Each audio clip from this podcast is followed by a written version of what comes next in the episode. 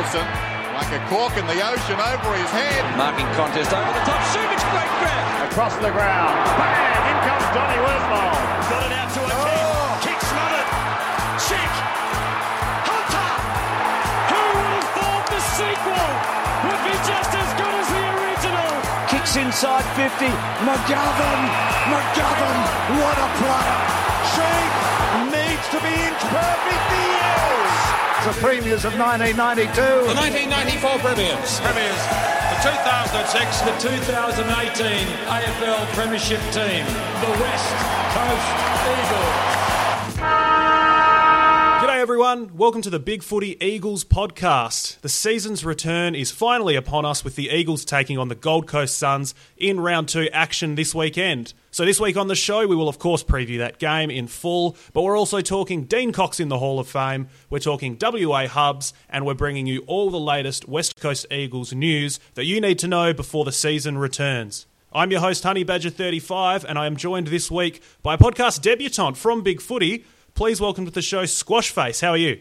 Hello, Badge. Cheers for having me. I'm great. Yeah, good to be on the pod finally. I'm a long time listener.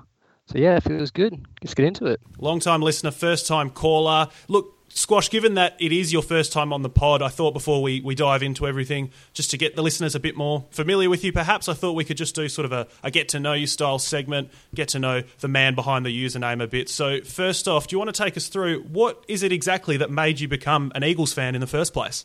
I think it was probably just simplicity of it because as a young kid, um, getting into footy, I was looking up to my dad who um, loved footy and I asked him, oh, who do you support? He told me Essendon, sadly. I'd asked him why. We live in WA, they live in Melbourne. And he goes, well, because there was no WA teams at the time. And I go, oh, all right then. There's WA teams now. I'll go for one. Which ones are there? He tells me West Coast. He tells me Fremantle. I go with the one that I like the colours of more, the glorious blue and gold. And I think I preferred an eagle to an anchor. So yeah, simplicity. A great choice in the end. I think history's sort of proven you uh, made the correct call on that one. You've been an I Eagles agree. fan for a while. A favourite player in that time period, or maybe a favourite player in the squad now? I'll go with current player to keep it um, up to date. Probably, probably Lewis Jetta. To be honest, there was all the the talk of when he came back of how he wasn't that good, and I just enjoyed his his rise back up to fame. Best kick in the comp, in my opinion. And yeah, Silky Boy. Number one, Silky Boy Lewis Jetta. Lastly, Squash, before we dive into the pod, what is your favourite memory as an Eagles fan? I'll stay away from the, the grand finals and the embarrassing Port and Melbourne and all that. um, but yeah, probably probably Prid winning the Brownlow. That was a good moment. Just it was surprising. It was uh, good, some good troll value, and it was just good to see in a year we weren't that good we got a Brownlow medalist out of it. Absolutely. Good content in that. Hopefully, good content in the podcast to come. Squash, I'll be back with you in just a moment, but first, I'm going to do the usual begging. Uh, if you'd like to get in contact with the show, you can reach us through Big Footy. You can sign up for free, talk all things Eagles with us throughout the season. You can also reach us on Twitter at WCEBFPod. And as always, any ratings, any subscriptions, any reviews, anything like that through iTunes, we would really appreciate it before we get into the 2020 season proper.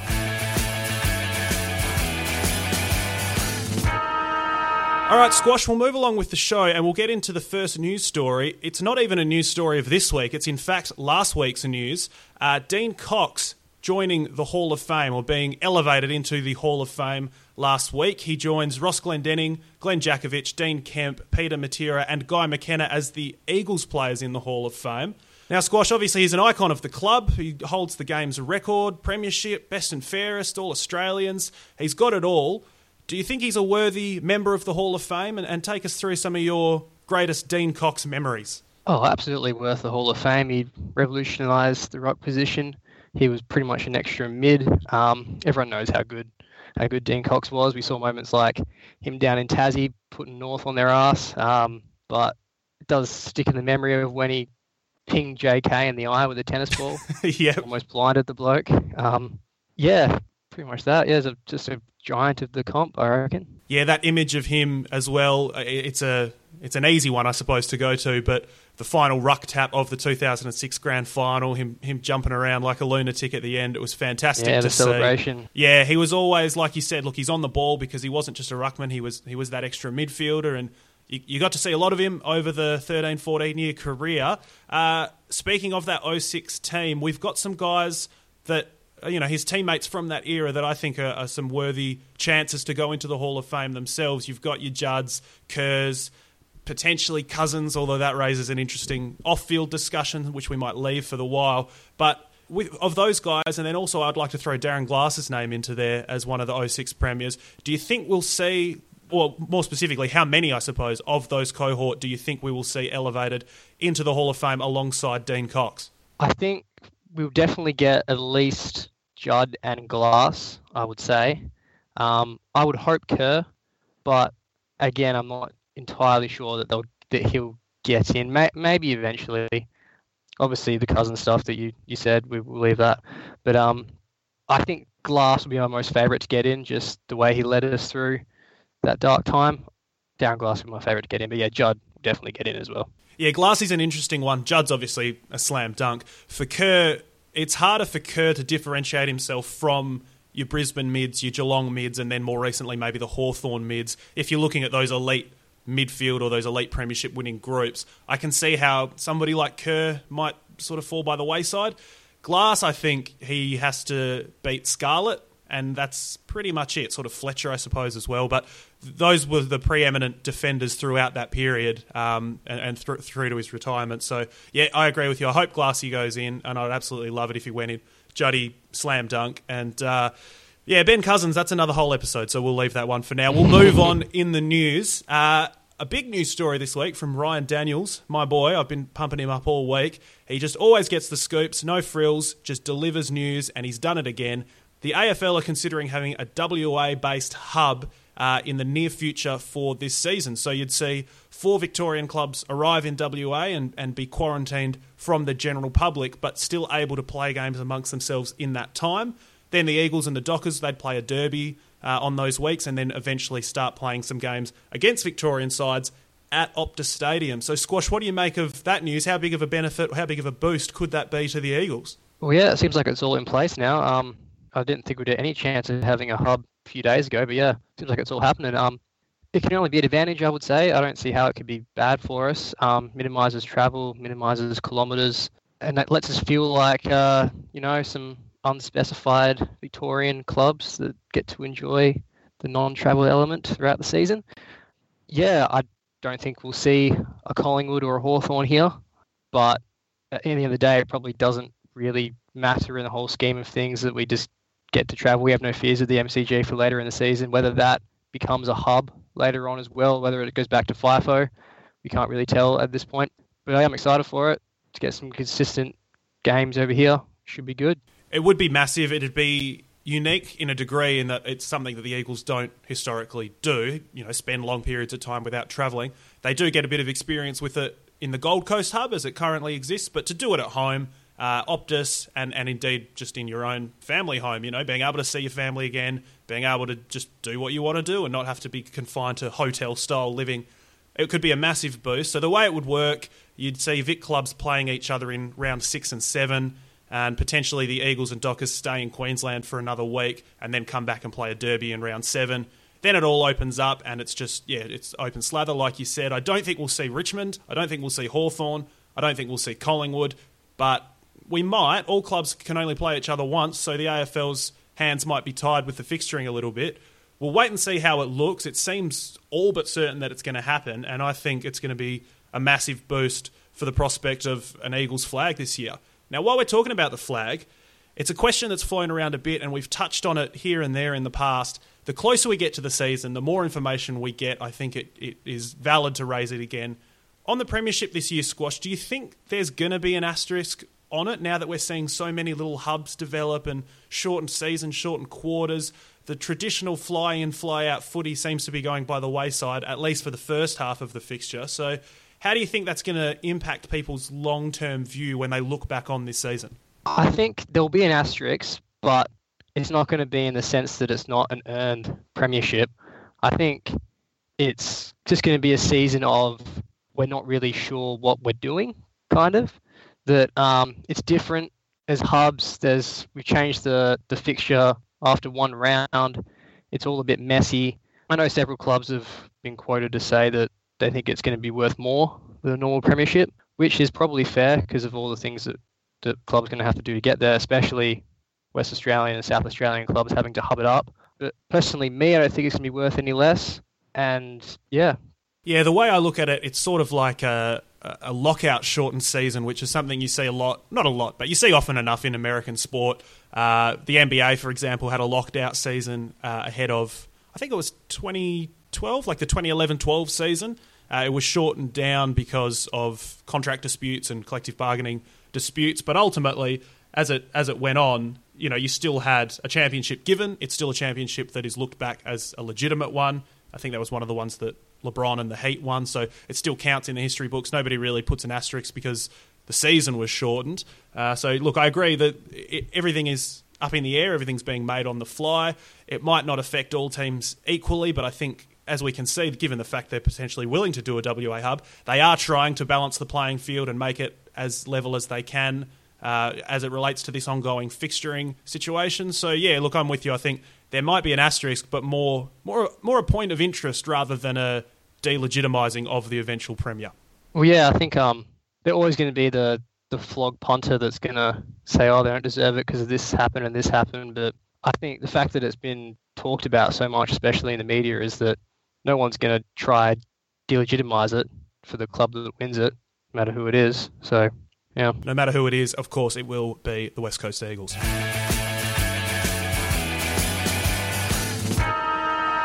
Now we can move along to the injury report now as we turn our attention to round two, the resumption of footy, the stuff that actually matters. We no longer have to just speculate and analyse the media and analyse all bloody power rankings, redrafting, jerseys. Uh, forget it. Footy's back. So uh, by and large, the Eagles are healthy going into round two.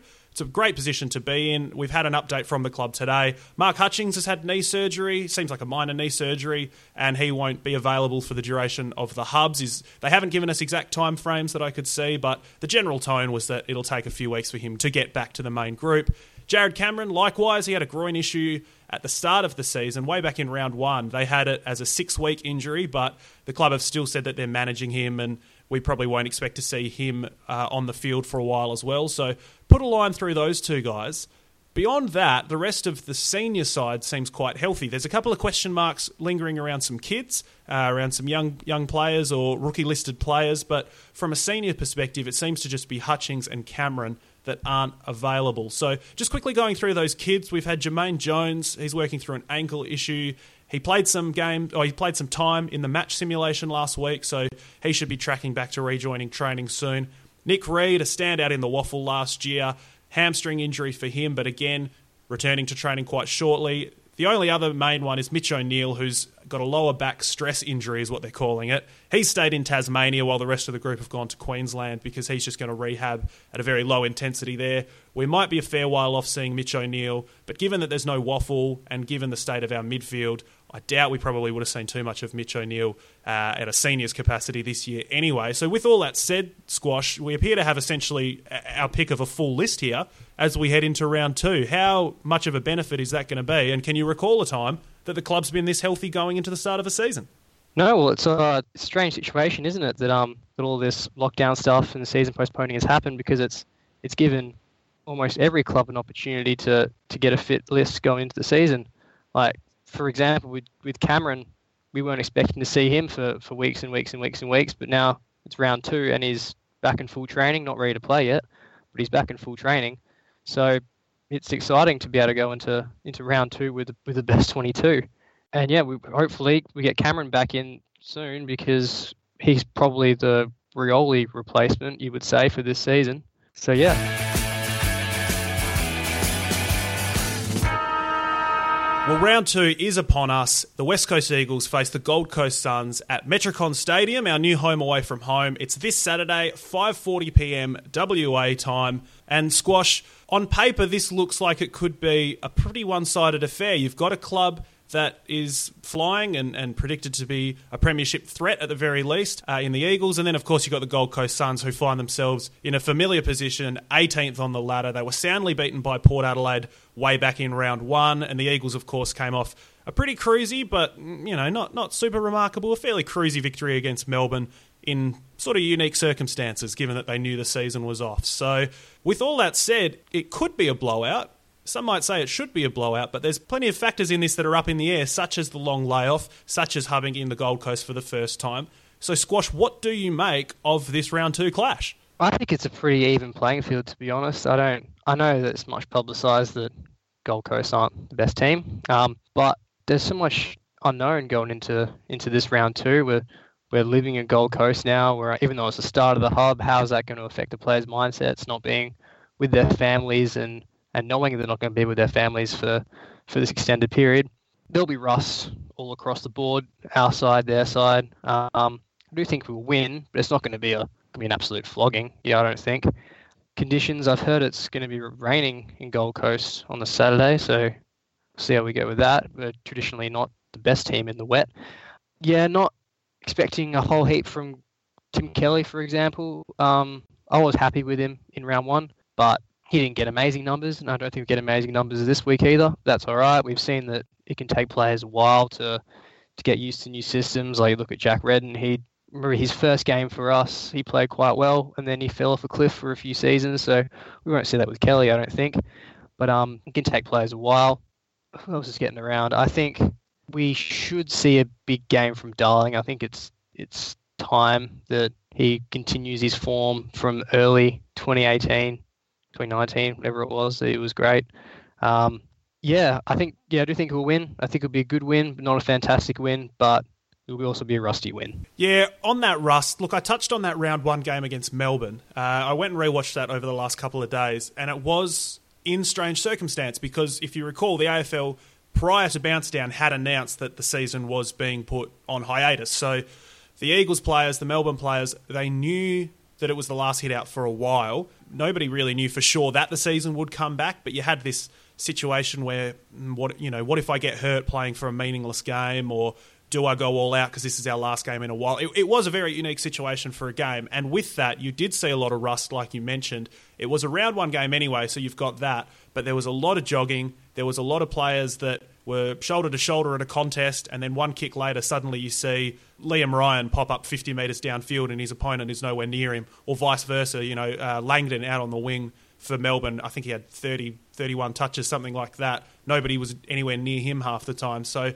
it, it seems like it's going to be the sort of game that is decided on work rate and on effort uh, and on the ability to sort of keep your head on the task and stay focused on the job at hand, which I think should benefit us given the maturity I would hope Squash is in our group versus perhaps a young Gold Coast side. Yeah, for sure. I think um, with that maturity, we, we might see a, a flip of what you described in round one of um, just jogging around and stuff because it's already announced that the season's on hold. Whereas this season, we're back onto it. These players could be absolutely raring to go, and we could see them just hitting contests hard and just being so keen to be out there. So we, we could see it as a real backflip to what we saw in round one, I think. Now, having a bit of a breakdown line by line, I suppose, we don't have a lot of data to work on, seeing as that there is just one game from this season. Um, but of course, these trends are pretty accurate historically as well, particularly as they relate to the Eagles. The first one that I thought, Squash, we'd talk about is the forward 50 efficiency. This is where there is an absolutely startling difference between the sides. I think it's the biggest difference on paper between the two outfits. So you look at the round one figures, the Eagles went inside 50 35 times and they kicked 12 goals. Gold Coast went inside 31 times, so not a great difference there. You know, 35 versus 31, but they only finished with four goals, five for the day. Nine scoring shots in total throughout all of that. Then you flip it to the other side of the field. The Eagles have always given up a decent amount of inside 50s, um, but repel them quite efficiently with your Hurns and McGoverns, Barrasses, all this sort of stuff. Uh, Melbourne went inside 50 45 times, which is pretty solid effort, and certainly the backline held up well on the day. If you flip it to the Gold Coast and you look at their game against Port, Port went inside 50 62 times in that game, and you have to keep in mind these are shortened games. So 62 times in a shortened game, if you expand that out to a normal 20 minute quarter, Port Adelaide were on pace to go inside 50 77 times in a game, which is the sixth highest tally ever recorded. It was an absolute drubbing, and whilst maybe not reflected on the scoreboard as much as you'd think, 47 points, big win, but it's not a historical blowout by any stretch. That pace going inside 50 the Gold Coast defence is susceptible to being absolutely bombarded all day. And given squash that we've got such an efficient forward line ourselves, that is where I think the hope comes into it that we could see a blowout. Yeah, that's true. And it's just, I mean, you look at look at our forwards. Like we got J.K. if he's fit, he's there. We got Darling, we got Ryan, we got Cripps. When you look at Gold Coast's forward line, I couldn't tell you one of their forwards apart from Sexton. Really, like they don't really have anyone unless what's his name, King, unless they get him up and about. But I just don't see where they're going to get any scoring power from. And then if our defenders can get on top of Sexton pretty much, then they have just full ability to rebound quite easily, uh, send it through our supposed absolutely amazing midfield that we got these days. The uh, what they call it? The Kelly gang. Send it through that and just yeah into our forwards. So it does have the potential of a blowout, but it is too hard to take that all that into account and make an easy decision like that when it's such a strange situation. But yeah, it could be a blowout. I'd like to see it be a blowout. I'd like to see Darling kick 10. Oh, that'd be fantastic. Yeah, we would love a blowout, but maybe not predicting it, certainly not expecting it as such as, as any sort of minimum, but something to watch. I think, yeah, that efficiency is going to be the story of the day because the Eagles have sometimes they've been unfairly, I think, accused of sort of being lucky in terms of they're very, very accurate. Uh, so they, they get quite a lot out of a limited number of inside 50s. But given the rate that the, the Suns gave up inside 50s in round one, I think they could absolutely be on there. Look, you touched on Sexton there. Let's talk about the Gold Coast ins and outs. Uh, obviously, we don't have teams as of yet, but we can see who is trending in the right direction, who's healthy, who's unavailable, all of that. So, look, we touched on it earlier. The Eagles largely healthy, and I think you'd see maybe a, a bit of an unchanged lineup or close enough to since round one. The Suns, meanwhile, they'll be without Brandon Ellis, who obviously arrived from Richmond and he had a fantastic round one game. They'll also be without David Swallow, who was suspended. Uh, but beyond that, they've actually got quite a few ins from their round one side. They've got Alex Sexton coming back. They've got Pearce Hanley. They've got Jarrod Harbrow most likely to play. So Harbrow, one of their best players off the half back line. Sexton, certainly their most dangerous forward. If we look at that matchup, who would you send to Alex Sexton from an Eagles defensive perspective? I do like Shepherd on him. I like Shepherd on him purely because it frees McGovern up to just intercept. But Rats probably can go to a taller resting ruck.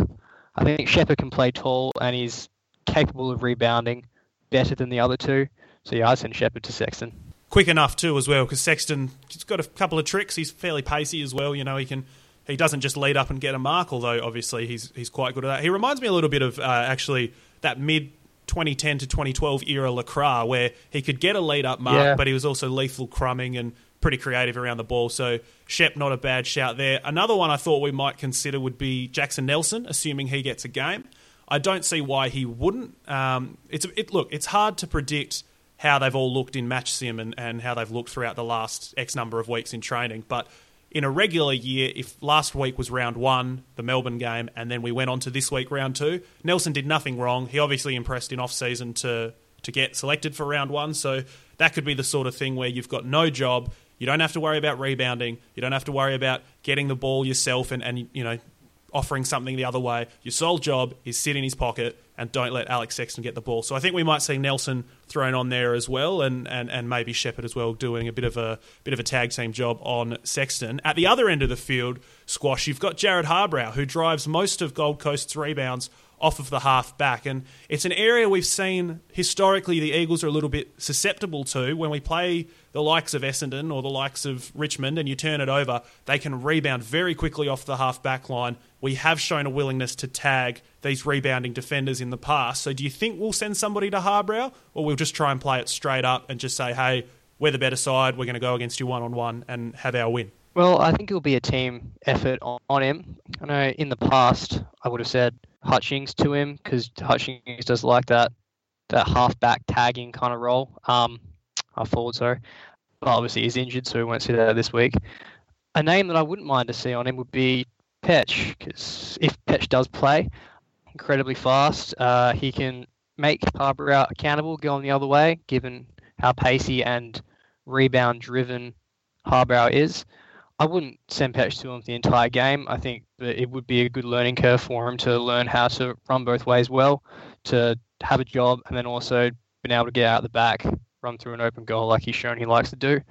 So yeah, team effort, but I think I'd like to see Petch spend a lot of time on him. If we turn our attention to the Eagles for a minute, the main selection dilemma, I believe, is that second ruck. It's certainly the one that I find the most fascinating. We saw the club go with Naitanui, obviously, and Tom Hickey in round one.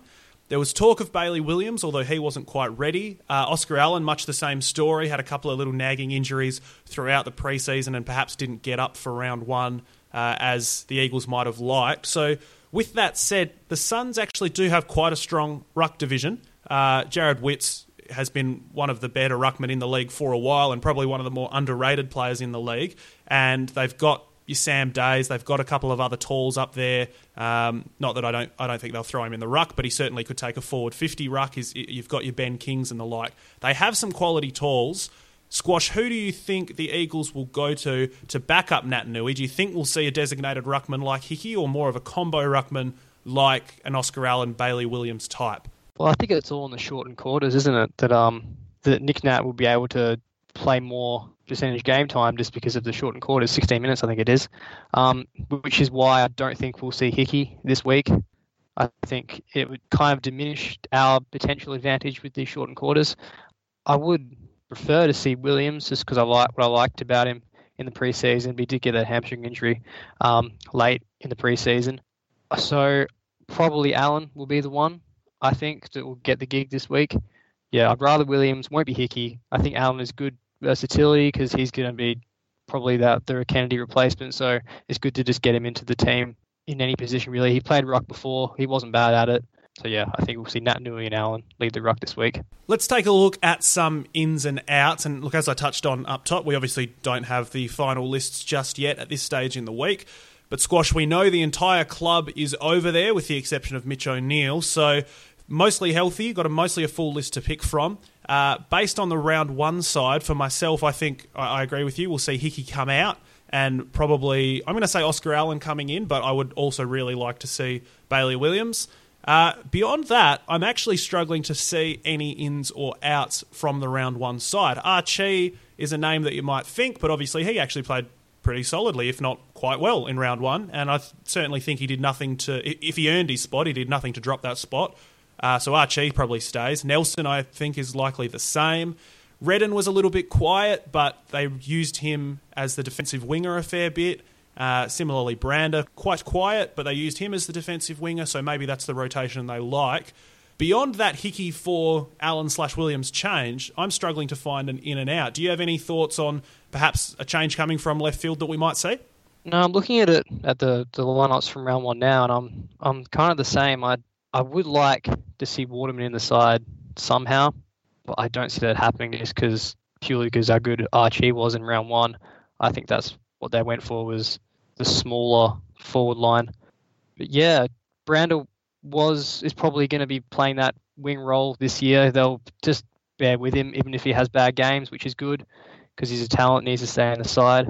But yeah, apart from that, I really can't see any changes to be honest. Just while we're talking about Brander and that wing role, one thing I will say from my rewatch of the game, I noticed it. Well, I, I actually first noticed it because the broadcast camera showed a very, very clear image of the Eagles whiteboard, and you could see how they'd set it up. So I'd paused it and had a quick read of that. But then I was looking for it throughout the rest of the game and, and had a look at how they used the wings. They showed a willingness to have Shuey on the attacking wing quite a lot rather than at the coalface. Now, he's finished with 27 touches. Gaff had 30 on the day. In shortened quarters, those, those are ridiculous numbers. And then you saw the likes of Kelly, Sheed, Yeo on the ball. And then, as I touched on previously, you had Brander on that defensive, that red wing that they call it, and Redden much the same as well. So, for me, I just keep an eye on this week how often they use Shuey at the coalface versus how often they try and get him the ball out in space. We might see 2020 become the year less of grunt work, rip it out of the contest and go yourself, Shuey, and more of a polished, get it on the outside and, and be very damaging inside 50. So, with all of that said, Squash, we, we might as well get into our predictions. We've said that there's a capacity for a blowout. There's also a lot of question marks with this long layoff and the rust. home field advantage, perhaps a bit of uh, weather issues is there as it relates to the Eagles. So, from your perspective, Gold Coast versus West Coast, round two, who wins the game and by how much? The Mighty Eagles will, of course, win the game. I think it won't be big, it won't be small, it'll be a bit middling. It'll be a rusty affair. I'm going to go with Eagles by a 26 points. And for yourself, the best eagle afield at the end of the day? Andrew Gaff will 30 and 2, I think. 30 and 2? Yeah, short and quarters. He'll have a big game. Well, he had 30 and 1 in the first game. And uh, if, he, if he elevates that and goes to 30 and 2, well, look out because that is a spectacular start to a shortened season. Brownlow year, mate. Brownlow year. Love it. I love it. That is a great call. Uh, for myself, I've got, yeah, the Eagles, similar sort of line of thought. 34, I think. The shortened quarters make blowouts a little bit difficult. Uh, you saw a couple of big wins, or certainly teams with big percentages at the end of the year, but at the end of the round. But that was more to do with low scores conceded rather than having the time to go and kick 150, kick a 170, that sort of figure. So for me, I think the Eagles will win. Yeah, just by in that low 30s there. I would expect that they get a hold of the Gold Coast eventually, though they looked very rusty at the start of every quarter in round one. So how we start could be a very big factor because if we can pour on three or four goals early, it could be absolutely on. Uh, best on ground for me, I think I touched on him earlier. Liam Ryan. He had a really nice game in round one, three goals, three. And uh, like I said, his, his, gut running was terrific, albeit aided by some lackadaisical Melbourne coverage. But great runner. He's had a great gap. We've seen some fantastic match sim footage from Liam Ryan. And you also take a look at who kicked the Powers goal in that round one game against the Suns. Two goals to Marshall, who's 198 centimetres, but the rest of their goals came from mid sized players, small forwards, all this sort of type. So, yeah, Liam Ryan getting familiar with the, the wet and sort of pro crummer condition at Metricon. Three goals, three in round one. Let's see what he can back it up with in round two. Right, well, the last thing before we go, as we all know, the off season this off season specifically has given rise to the ISO haircut, that sort of quarantine beard. You know, everyone's had some downtime. They've all made some interesting fashion choices, and the Eagles have been afflicted all the same, just the same as the rest of us. There's a few interesting looks going around at the moment, Squash, and I thought we would finish things off today with a quick game of a new segment. We'll call it West Coast Magic or West Coast Tragic. Yeah, I like the sound of it. I got three haircuts for you, three looks. All right. Uh, now, yep. if if you haven't seen them, or for the listeners, if they've not seen them, pull up your phone, get your computer out, just Google Josh Kennedy haircut is the first one we're going to start with. Ch- t- type in the name, finish it off with haircut. I promise you, you'll see it. A couple of interesting looks returning to the fold in round two. The first one is Josh Kennedy. He's gone with sort of a shaved head, but still a, a decently long beard there. Doesn't look quite so homeless as he has in the past. Looks looks pretty lean. Looks pretty mean. Is that haircut West Coast magic or West Coast tragic? Absolute West Coast magic. I like it. Looks slick. He's got the streamlined old man look going on. I love it. He should keep it all season. Coleman, Coleman, yeah, one last, Absolutely one last Coleman, one for yeah. the road. Brownlow, yeah. Right. Oh, what? No. we got Gaff for the Brownlow. We got Kennedy for the Coleman. It's going to be a great year for the Eagles. I'll move on to the next haircut. Tim Kelly, he's returned. Obviously, everybody has all eyes on him. Fantastic player. But what I care more about is this slim shady look. The blonde tips, not really tips, sort of just a blonde top. We've gone we've gone blonde for the top half and, and kind of shaved normal hair for the rest of his hair. Squash, the slim shady look, West Coast magic, West Coast tragic. Well, I'm going to open this with a confession. Uh, I no. bleached my tips no. for a 90s party. So I'm a fan of it because, I, well, for the 90s party, I don't have it now, but I did. So West Coast Magic. I like it. Following my footsteps, Kelly. West Coast Magic, baby. Yeah, that's it. Was that was that party during this, or sort of in the in the week since everything's kind of opened back up? Is this a while ago? What are we talking for this no, party? this was the last year party. Oh, okay. All right. All right. I, I, love the thought of people returning back to their first day of work with blonde tips, and everybody just has to get on with it because you know you're not allowed to bring it up. Perfect. I will right. wear a hat. Tim Kelly, West Coast Magic. Uh, for me, I agree. Magic. I don't think it's for everyone. I don't think it, it suits everybody. I would love to see, for example, Andrew Gaff rock up with this haircut. I think it'd be great. It's a good thing that Tim Kelly's got some runs on the board because you don't want to come into the league looking like this. But yeah, West Coast Magic. The last one for the day. It's not new. We did actually see it pre lockdown, but definitely the most fascinating haircut of the lot for me. Liam Duggan's mullet. What is going on with that? Now, it's a throwback here. Uh, it's you, you can see it if you look at any round one clips. You'll be able to see it crystal clearly. It is not the clean shaven future captain look that we're used to from Liam Duggan. Something's happened in the off season that's sort of riled him up, and he's come back with this bad boy throwback mullet. Squash your call. West Coast Magic or West Coast Tragic? Bow. West Coast Tragic. No good. it's it's dirty. It's filthy. It, I just hate it. I hate everything about it. Shave it off, Doug. Go the Kennedy streamline or just bleach it. Go the go the, the TK bleach. Just get rid of the mullet. I hate it. No good. I'll do you one better just bleach the back, the very, very tips at the back. Now that'll be all right, Ooh. you see. Starting to look a little bit like the Eagles logo if he does that. Yeah, yeah I agree with blow you. Blow in the wind. How good. Nah, absolutely tragic. I hated it in round one. I hated it in the preseason. I hate seeing that he's still got it. And not to be every old man yells at cloud journalist, but my God, have a haircut, man. Like, goodness me. No good.